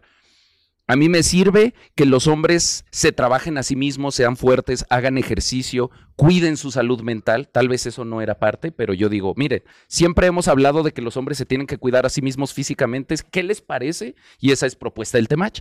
Si también nos cuidamos emocionalmente y cuidamos la salud mental de los hombres y lo ponemos como un estándar o como un valor, yo sí creo que tenemos que tener algún, alguna guía, tenemos que tener valores de algún tipo, más allá de lo que a ti te gusta o lo que a ti, de repente a mí me escandaliza mucho pensar que lo que debe guiar nuestra vida son nuestros placeres. Yo sí creo mucho que debemos de recuperar un poquito la idea de tener valores de comunidad, tener valores familiares, ciertos tipos de valores, porque no podemos estar persiguiendo el placer todo el tiempo. Entonces sí creo que hay que encontrar un punto de equilibrio. Entiendo que tener eh, estructuras o cánones de repente pueden ser restrictivos, pero entonces encontremos, como siempre digo, un punto medio. ¿Qué cosas sí son valiosas? No nos vayamos al extremo de no, nada de la, de la masculinidad funciona, porque pues si es necesario, si es necesario que los hombres seamos trabajadores, si es necesario que los hombres seamos enfocados y no, no nos desenfoque cualquier culito que pasa. O sea, sí hay cosas que son importantes que tenemos que recuperar. Y de pero la así como eso, pero así como eso de rescatemos esto, también no tiremos todo el rollo de todas las viejas son así. ¿no? Pero es que yo no digo todas son así. Creo que ahí hay una mala comprensión de cómo, de cuando yo digo, las morras que hacen esto, obviamente yo soy, la gente que me está escuchando no me escucha para que yo les diga qué hacer. La gente que me escucha, me escucha porque tuvieron esta experiencia. La gente que viene a mi canal no viene porque tiene una relación súper chingona y, ah, escucha el temach, voy a llegar a maltratar a mi mujer. No. Es totalmente lo contrario. La gente que viene es porque está teniendo un problema y en su experiencia vital es, me pasó esto y no entiendo por qué pasó. Me dejó mi mujer y no entiendo por qué. Y entonces yo le digo, ah, bueno, en el mundo biológico a las mujeres les... Pero es que yo le llevaba flores todos los días. Sí, pero te quedaste sin trabajo y ella tiene que ver que sus hijos tengan que comer. Para ella es más importante que sus hijos coman a que tú le lleves rosas todos los días y le cantes en la mañana. Y entonces un hombre estándar te va a decir, yo no sabía eso, Temach. Yo pensé que era más importante que le dijera todos los días que la amo y que le traigo flores a que me encargara de que en mi casa no falte nada. Yo les digo, es muy importante. No quiere decir que en todos los casos, ni quiere decir que todas las mujeres son malas, ni siquiera creo yo que las mujeres son malas. Y yo lo he dicho muchas veces. El problema es que también lo que se yo hago muchísimo contenido. Y lo que se vuelve viral es un día que estoy encendido y digo, sí, que se vayan a la verga y ¡pum! te agarran ese cachito. Pero lo que yo siempre he dicho en mi contenido es, ¿se imaginan si fuera al revés? ¿Se imaginan si hubiera una ola de mujeres desesperadas por atención masculina y las mujeres, todas las señoras estuvieran dispuestas a comprarte el PlayStation, a comprarte el Lamborghini porque fueras a cenar con ellas? ¿No lo harías, cabrón? ¿No lo harías? Y pues la respuesta de toda la gente que me sigue es, la neta, sí. O sea, yo no creo que las mujeres sean malas. Yo creo que hay una organización social en donde las mujeres tienen mucha más atención social, donde las mujeres dictaminan el valor social de un hombre. Es decir, un hombre que no ha estado con una mujer es, el virgen, es el incel, y eso es un insulto. Sí están en un lugar de poder sobre los hombres a nivel social, que nadie se percata. Y la mujer que ha estado con muchos güeyes es la puta, es la, la que, ya sabes, o sea, es que los dos traemos una carga muy, muy fuerte en donde tenemos que cumplir y en donde tenemos que, que ser ciertos estándares porque si no lo cumples, luego, luego te cae la etiqueta. Y tanto para bien como para mal, a verte, Ujú. macho, o sea, de- así da- tan, eh, cuando te han este, discriminado por ser mujer, pues nada más en este podcast, en donde en cada episodio se me pregunta por qué no estoy suficientemente arreglada para lo que se espera. ¿Alguna vez te han preguntado por qué no te arreglas para un podcast? todos los días. ¿Te preguntan que por qué no te arreglas? Sí, que por qué no se arregla la barba, que por qué está ¿Ah, pe- sí? que por qué viene con gorra, me han dicho Chabelo Buchón, que ahora que me lastimé la espalda y dejé de entrenar, que por qué me puse gordo, pues sino que mucho modo guerra. O sea, claro que los hombres, sobre todo cuando, o sea, todas las personas que estamos en los medios tenemos un problema de cumplir con estándares. Ahora, otra cosa que yo te preguntaría es, ¿quién te pregunta, quién te dice eso, hombres o mujeres? Mujeres. porque también la verdad, y esa es otra cosa de la que yo hablo, pero pues no me meto tanto porque también no sé qué tanto me toca, la verdad es que este estándar de belleza inalcanzable lo refuerzan las mujeres, los hombres, para los hombres todas son bellas, yo mira, No estoy de acuerdo. bueno, para la gran mayoría de los hombres, eh, el estándar de belleza es muy distinto que el estándar de belleza masculino. Ok. Pero sí me reconocerás que tú en algún podcast has dicho que en, en alguna relación has basado tu autoestima buscando una chica muy guapa, basando a lo mejor tu seguridad sobre No, esto. mm, Y, ajá, y de sí. repente, o sea, como, y sí, y sí creo que, lo- que, que nos puede llegar a pasar, que de Sí. repente basas tu autoestima o cómo cuánto vales como hombre en función de la novia que tienes. Claro, y yo por eso Eh, ahora hablo de no hagamos eso, no caigamos en eso. Claro. No porque sea bonita, algo Sí. que siempre les digo es, no porque sea bonita es buena. Mejor conócela como persona y decide en función de quién es a nivel humano, no a nivel atractivo sexual o no a nivel qué tan bonita, no juzgues a las mujeres por qué tan bonitas son o porque son mujeres, conócelas. Ese es el centro de mi contenido. Digo, pero es- aprende a conocer a las mujeres, aprende a escuchar a las mujeres, aprende a comunicarte con las mujeres. pero, ¿sabes? Aquí yo digo, hablas súper bien y tal. Y yo ahorita te digo, como papá, de repente he visto algún clip de los que tú dices que te sacan en contexto, de repente alguna expresión de, pues llámala, mándala a la... O esta es una, ¿qué es una... O ah, eh, la mujer de no sé Uh, qué, esa ¿no? palabra le he dicho una vez y cómo me la costaron. No, ¿Ah, sí? pero si le has dicho, Sí. bueno, yo lo sigue con No, un una vez. de contenido. Cualquier cosa. Yo puedo decir hombres mil o- veces. o ah, sí, pero. Ah, bueno, es Ya otra sabes, cosa, ya suena sabes. diferente. Eh, el tema de repente. Entonces yo digo, joder, tú por ejemplo, si tuvieras un hijo, ¿crees que si el día de mañana que vea tu contenido se va a sentir orgulloso de lo que has dicho sobre una mujer? Pues es que lo digo sobre las mujeres y sobre los hombres. Con el contexto de lo que es mi contenido, claro que creo que se sentiría orgulloso porque pensando en materia de hijos, yo no quiero que mis hijos crezcan en un mundo en donde van a ser adictos al porno. Yo no quiero que crezcan en un mundo en donde les van a decir que solo valen si le pagan a una mujer. Yo no quiero que mis hijos crezcan en un mundo donde los van a utilizar por su dinero y luego los van a dejar y se van a deprimir y se van a suicidar. Para mí es importante que cambiemos el valor de los hombres porque tengo hijos y te pongo la otra que luego me ponen. Hijas, yo no quiero que mi hija crezca en un mundo donde la mujer más valiosa es la que más enseña el culo en redes y la que tiene más seguidores. Yo no quiero que el modelo aspiracional de mi hija sea eso. No, sí estamos de acuerdo, pero me refiero como, y esto lo digo como papá, ¿vale? Porque de repente muchas cosas pensamos así como hombre que digo, joder, es total, ¿no? Y luego cuando eres papá te cambia mucho la perspectiva. Y digo, joder, tú no piensas que a lo mejor tu manera, tu contenido, tu manera de expresarte, cuando tengas un hijo, ¿no lo vas a suavizar? ¿O has pensado en Es algún momento probable que cómo- sí, es probable que sí. Es probable. ¿Por De hecho, crees? yo ya he suavizado mucho eh, mi contenido, porque inicialmente mi contenido yo lo pensaba mucho como las bandas de punk o las bandas de rock. O sea, hay un lugar en donde para hablarle a cierta generación tienes que tener una cierta estridencia. E inicialmente ese era mi enfoque. Ahora, conforme ha ido progresando y me he dado cuenta que es mucho más problemático el problema de depresión en hombres, por ejemplo, de 40, 60 años, pues ahora mi, mi contenido va mu- mucho más enfocado hacia allá. Y entonces eh, la forma es mucho más útil para eso. Pero mi, mis formas o la forma de mi contenido atiende directamente a mi audiencia, no atiende las sensibilidades de esta generación. Entonces, yo entiendo que para las sensibilidades de esta generación mi contenido es muy estridente y muy molesto. Pues que no lo vean. Pero yo no voy a subeditar mi forma, ni voy a transformar mi estructura o, o quién soy o cómo opero o cómo digo las cosas, porque hay personas a las que les ofende, mientras esa misma forma esté llegando a gente que antes nada más le llegaba. Porque esa es la otra parte de la moneda que a mucha gente no le importa y por eso digo que los hombres están invisibilizados. El problema del tema, el, el temache es un problema porque ofende a este sector, pero nadie habla del sector al que ayuda. A mí a lo que me importa es el sector al que ayudo y si este sector se ofende, pues lo lamento, no lo vean porque se van a enojar porque digo cosas feas.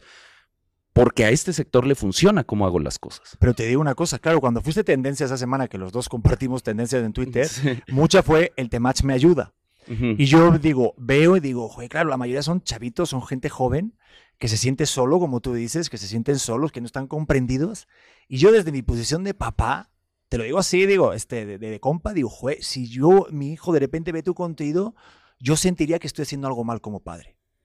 Y te Sí. digo por qué, porque, porque Claro. te lo digo así abiertamente, pero así de, de colegas, porque digo, joder, si esa persona se siente solo, está incomprendido, es porque no lo están escuchando en casa. Y si de repente llega un señor aquí y tal, como tú dices, con gorra, que no sé qué, y te viene a dar consejos de algo, es como, espérate un momento, la educación empieza en casa, ¿sabes? Ujú. Entonces de repente eh, siento que digo, wow. O sea, y de repente si lo primero es, joder, chinga, no sé qué, esto, mándalo a la verga, no sé qué, no sé cuántos, pues siento que, que también como educación, y te digo por eso como papá, que el día de mañana creo que me vas a dar la razón, si las primeras palabras que escuchas sobre un consejo amoroso, que a lo mejor le puede significar mucho para ver dónde va a tomar su vida, de repente le puede eh, detonar eh, emociones como odio, rabia, rencor. Mm. O sea, que de repente digo, pero como joven, como nada. joven estás de Eso acuerdo Es como un prejuicio porque No, también me vas a decir, o sea, solo vieron, a- pues si no, si Claro. viviéramos en el mundo fascista donde el temache es el presidente, te la creo. Por eso que no. el chavito abrió TikTok y antes de que le saliera el temach, mándela a la verga, le salieron 10 morras meneándose, 12 personas. O sea, también tenemos que ubicarnos en la realidad cultural en la que vivimos. Pero o sea, que- no consumen razón, solo pero, mi ver, contenido. Pero, pero que te digo, por eso, basar en que todo el chico, claro, que diga, pues el temach, no sé qué, todo eso, digo, espérate un momento, también, o sea, es como cuando vas a leer un libro o, o consumes un medio de comunicación. Si tu opinión se cree, o sea, si, si tú crees que solamente opinas eh, lo que tú opinas porque sale de tu cerebro, es mentira, es de lo que tú estás consumiendo, ¿no? Entonces, basar que de repente una persona, es que te lo digo porque no sé si has visto los videos que hacen en TikTok tuyos de, ah, esto es como salir con alguien del temach. No sé si lo has visto. justo, justo eso. ¿Lo has visto alguna vez? Me Sí, pero, eso es Pero toda una cosa de descalificación y de tratar de ridiculizar a la gente que me sigue con cosas que yo ni siquiera digo. Pero por. Ah, sí. Ah, bueno. Claro, Ah, es pues que- dice, ay, los seguidores, acabamos de tener una conversación sobre quién paga la primera cita y esos videos todos dicen, cuando sales con un seguidor del Temach y te quiere poner a pagar. Pues no es lo que yo digo y no es lo que hacen mis seguidores, pero en realidad ahorita vivimos en el mundo de qué feo seguir al Temach, qué cringe los seguidores del Temach, son puros incels resentidos, huelen a humedad, hay toda una intención. De- Sí, claro. Que no, huele Dani mal. huele de puta madre, ¿eh? Es Hay que- toda una intención de, de- discurso, de pero- Pero, descalificarlos pero lo que te voy es como el rollo. con cosas que yo no digo. Sí, pero es como el rollo. A ver, ¿yo sabes por qué te digo esto? Porque digo, joder. Eh, por ejemplo, con Mirlán García, que es un cantante y es un crack, Mm, él me no decía, lo pues deje de. Este, este canta corridos. y, Bueno, ahí hace otro tipo de música. Pero me hablaba que después de que tuvo sus hijos, cambió el estilo de, a lo mejor, de letras y tal. Y yo viendo el ejemplo, digo, no voy a ponértelo igual. No, pero no, no, el de Carlos lo Muñoz, por ejemplo, pum, agresivo, lo otro, todo. Y de repente luego se puso con un suéter, con un. Y yo lo tuve aquí, ¿eh? Y me tiraron Sí, un sí. hate. Yo creo que este hate va a ser mucho mayor que el de Carlos. probable. claro. No, lo más seguro. Pero lo que te voy es, tú no has pensado a lo mejor de repente No, suavizar tu. Te voy a decir en qué sentido. Algo que pasa con el Temach es que el mismo concepto Temach eso significa, es la experiencia más el conocimiento. La- el conocimiento teórico más el conocimiento práctico, eso es un Temach en el mundo azteca. Eran mentores, había Temach de todas las profesiones. No ibas a la escuela de carpintería, te ibas con el carpintero más cabrón, que tiene todo el conocimiento teórico, pero también todo el conocimiento práctico. Eso desemboca en que mucho de mi contenido habla de mi realidad. Cuando yo empecé el contenido, que era un hombre soltero, hablaba de cómo es la dinámica de seducción, de relaciones en era de redes sociales, la importancia de del prejuicio, cómo controlar el prejuicio que tiene la gente sobre ti, cómo hacer que en una primera lectura las mujeres digan, ah, mira, este hombre puede ser un buen prospecto, cómo evitar que te descarten. Eso era mi contenido al principio. Después, cuando yo tengo una pareja, mucho una pareja estable, una pareja monógama, una pareja donde vivimos juntos y las problemáticas son otras, entonces mi contenido empieza a evolucionar hacia allá. Yo ahorita no puedo hacer contenido de papás, de niños chiquitos, porque no los tengo.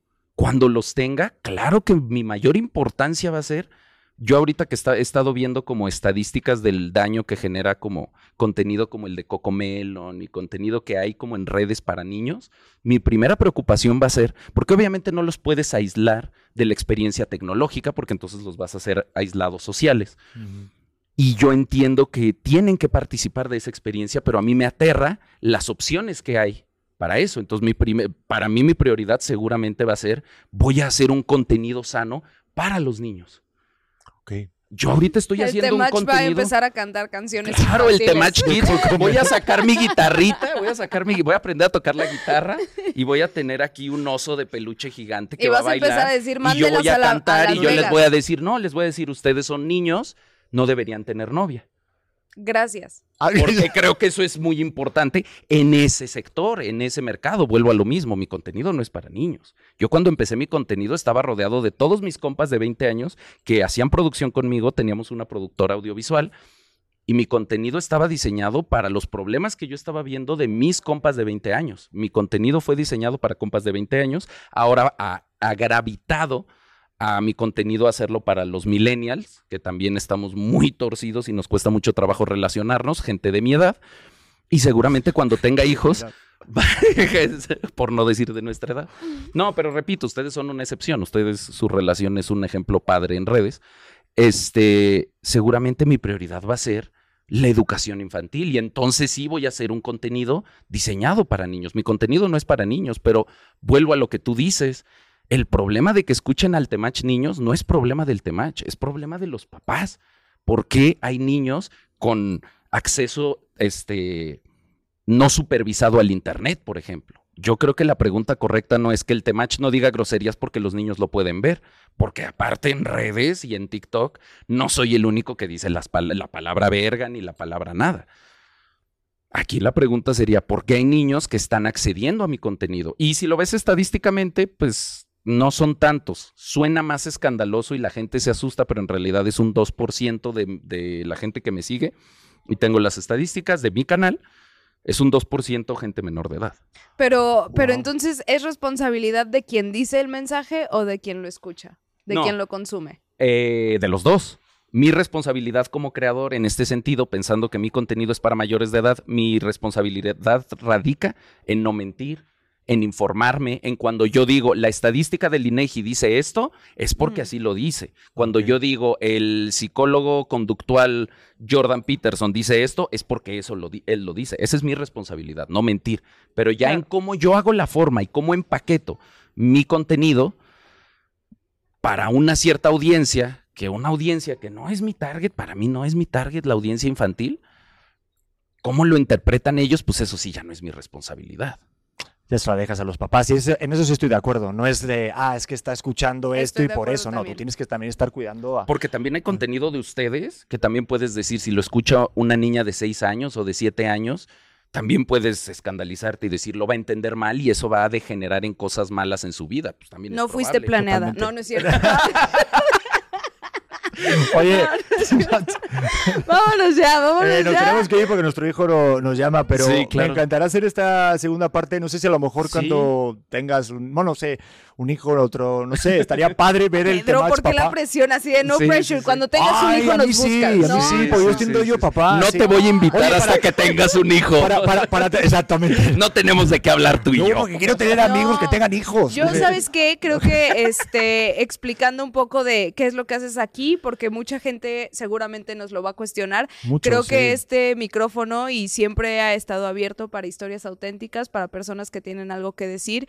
Y la verdad, eh, creo que vas muy de acuerdo con, con el ADN de auténtico. Entonces, bienvenido y... Sí, o sea, no, a mí yo, yo quería era sobre todo hablar contigo, no sé si a lo mejor de acuerdo con el ADN, pero sí estamos de acuerdo en cosas y estamos de acuerdo que no estamos de acuerdo. eso es lo padre, a mí por eso me gusta venir, porque yo he visto su contenido, lo dije hace rato, mi pareja es gran, gran consumidora de su contenido y yo en la casa todo el tiempo los estoy escuchando y reconozco que hay cosas en las que no estoy de acuerdo con ustedes, pero justo creo que lo padre Dinos de en estos qué. Temas... no es cierto. Dinos en qué Dinos nos ahora. la. No. ¿Eh? ¿Pantallas qué, cabrón? ¿Sí lo cuidas? ¿Eh? O sea, ¿qué vas a cuidarlo tú? No mames. Sí, ¿Eh? ¿Vas a ser sí, papá de si, me lo si me lo confías, yo te lo cuido una vez a la semana. No, no, Puta, no mames. Lo veo bien complicado. ¿Me lo vas a dejar a mí? Me lo mandas así como soldado raso, ¿sabes? Aquí gritando. Así súper mamado, No, así no, va a llegar a ser lagartijas. No, no, no, les quiero agradecer mucho el espacio porque a veces se malinterpreta como si le dan espacio es porque están de acuerdo con él en todo. Y la verdad es que no, yo al contrario, yo busco espacios y busco acercarme a espacios de gente que sé que no va a estar de acuerdo conmigo para hablar de los temas, desgastarlos y porque también a mí no me gusta esta idea como endogámica de solo platicar con gente que está de acuerdo conmigo. Eso a mí no me ayuda ni a mi contenido ni a lo que yo hago y la verdad es que sí espero que como sociedad, si yo estoy haciendo algo que transgrede o que le hace daño a la sociedad, pues es responsabilidad de mis compañeros, de mis colegas comunicadores que me digan, oye, Temach, aquí sí te estás pasando de lanza. Entonces me parece importante venir a estos espacios y que me cuestionen y que me digan, yo no estoy de acuerdo con esto, esto lo estás haciendo mal y podemos ir encontrando los espacios de coincidencia y también los espacios en donde no estamos de acuerdo, pero tampoco es malo no estar de acuerdo. No, y que también este tus seguidores sepan que habemos mujeres bastante buenas y Sí, bastante trabajadas. no, lo saben. Y que no buscamos nada más el sacar eh, el mayor, la mayor cantidad de, de crédito de sus tarjetas y que genuinamente queremos que también estén bien y que sumemos en conjunto. No, y que- y la verdad es que sí me gustaría puntualizar ahí que yo no hablo tanto de eso porque creo que es una bonita sorpresa para ellos que lo descubran, porque cuando entras a una relación sana, monógama, afectiva, chingona, pues ahí ya no entran los consejos. Mis consejos son, cuando estás en una relación tóxica, sal de ahí, yo soy rescatista.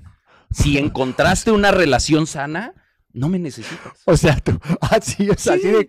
Entonces, Que se vayan eh, con Marco Antonio Regil o Johnny no, Abraham. no, no, no, no, que se vayan con. Con el tema Farid. es- Que se vayan el tema es, si tienes una relación sana y funcional, pues escucha mejor Oye, a tu pareja, sí- platica con tu pareja, Sí. no me escuches a mí. A mí me escuchas porque no puedes comunicarte con tu pareja y te Vale. enseño a salir de ahí, pero No, sí, en cuando encuentren eso, y justo ese es el camino para mis seguidores, van a encontrar un día una pareja sana que tenga ciertos y van a ellos van a llenar los estándares de ellas y ellas van a llenar los estándares de ellos y dentro de mi, de mi comunidad hay parejas bien bonitas de hombres y mujeres que siguen mi, mi contenido. O, O no, sea, no llena estándar, no. pero se trabaja hasta que más Vamos. o menos remamos juntos. Que básicamente, cuando dejes de estar jodido, déjale de, de darle a suscribir a su canal, vete y sé feliz, coño. Exacto. Eso básicamente. Oye, pero para terminar, me lo acaba de recordar este Titi. eh, ¿Cómo te llevas con Farid? Digo, digo, es colega mío. Teo, ten cuidado, ¿eh? No, Muy mentira, bien. no. No, fíjate Pero es que hay algo al revés, y se me había escapado ese tema, este rollo de que, que quiérete como el tema y llama como Farid. Eh, ¿Te cae bien? ¿No te gusta? ¿Qué, qué He opinión visto tienes sobre poco Farid? de su contenido. Vi un video que en donde él habló de su opinión y creo que es el mismo lugar. Conozco poco de su contenido. Creo que por lo que entiendo, pues vamos más o menos por el mismo camino. De repente él tiene mucho más espacio para pues darle una segunda oportunidad a la infidelidad, darle una segunda oportunidad quizá a experiencias románticas. Creo yo que él es un poquito más romántico, yo soy un poquito más realista, pero creo que los enfoques o al final el objetivo final es el mismo, que es el de mejorar, generar relaciones más sanas. Creo que él también está en el espacio. Aparte de lo que sí he visto mucho de su contenido y me encanta es sus análisis cinematográficos. Yo soy, pues yo soy director de cine antes de ser el Temach y me encanta su contenido en ese espacio. En lo otro puedo no estar de acuerdo con ciertas cosas, pero entiendo que el objetivo es el mismo. Creo que son diferentes formas y creo que de repente la gente se atora mucho en la forma, otra vez en, en mi expresividad o en mis palabras más que el, el contenido o el mensaje central. Creo que los mensajes son los mismos. Quiérete y quiere a tu tribu, quiérete y genera relaciones desde el afecto y la responsabilidad.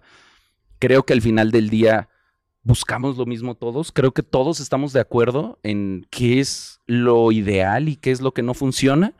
Creo que de repente nos peleamos por las formas. Entonces yo no tengo, aunque TikTok trata de generar ahí una, una lucha una competencia, yo no tengo nada contra él. Al contrario, me gustaría un día compartir y de hecho lo quiero ver si empiezo como a buscarlo también para charlar, porque creo que ahí es donde justo se gana y se amplían los puntos de vista, ¿Que- no generando un esto. audio? ¿Le Sí, mandamos un audio? Sí, va. ¿Sí?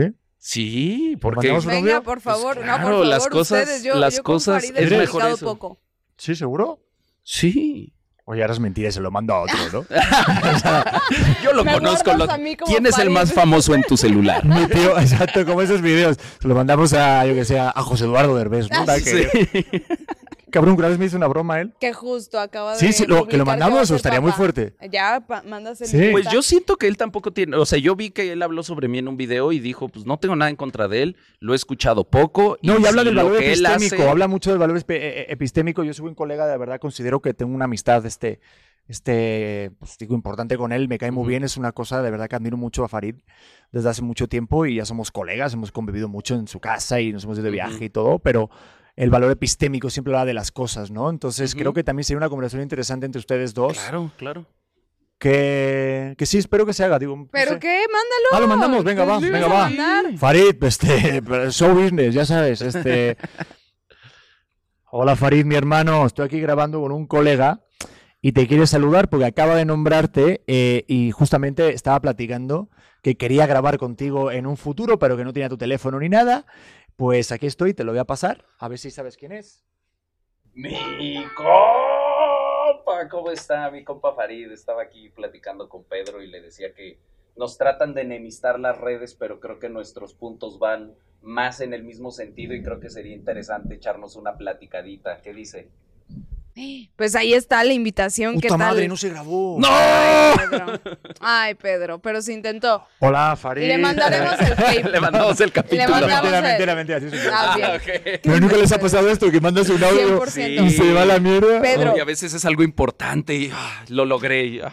Pero bueno, Oye, ¿qué va a Muchas- decir Farid? Dios mío, Farid, te quiero, mi hermano. pero Ah, bueno. Es un crack. Pedro, es Oye, momento de despedirnos. nos tenemos que ir, Temach, que este, de verdad gracias por aceptar la invitación. Eh, y próximamente creo que tendrás tu Metropolitan, que Sí. está casi lleno. El No sé, 9, estos- de, 9 de marzo, bueno, no sé si Si esto saldrá antes o después. eh, ojalá salga. Bueno, te fue de puta madre, ¿no? Sí, ya estamos muy cerca del sold out. 9 de marzo, Teatro Metropolitan, el cierre de la gira de Ellas aman a los cabrones. Bueno, Eso. esperemos que si no nos cancelan antes, esto se suba.